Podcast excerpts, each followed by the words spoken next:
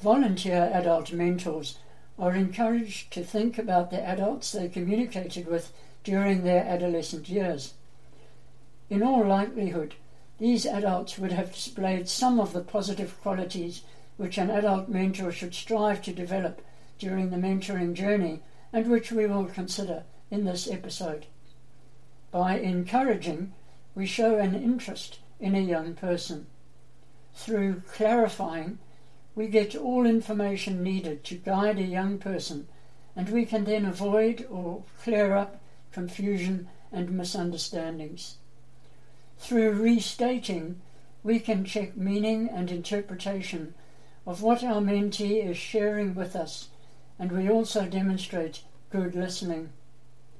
Through reflecting, we are showing that we are trying to understand feelings and help our mentee evaluate his or her own feelings.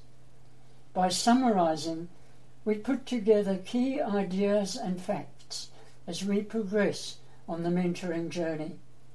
And finally, by validating, we are acknowledging the worthiness of our mentee.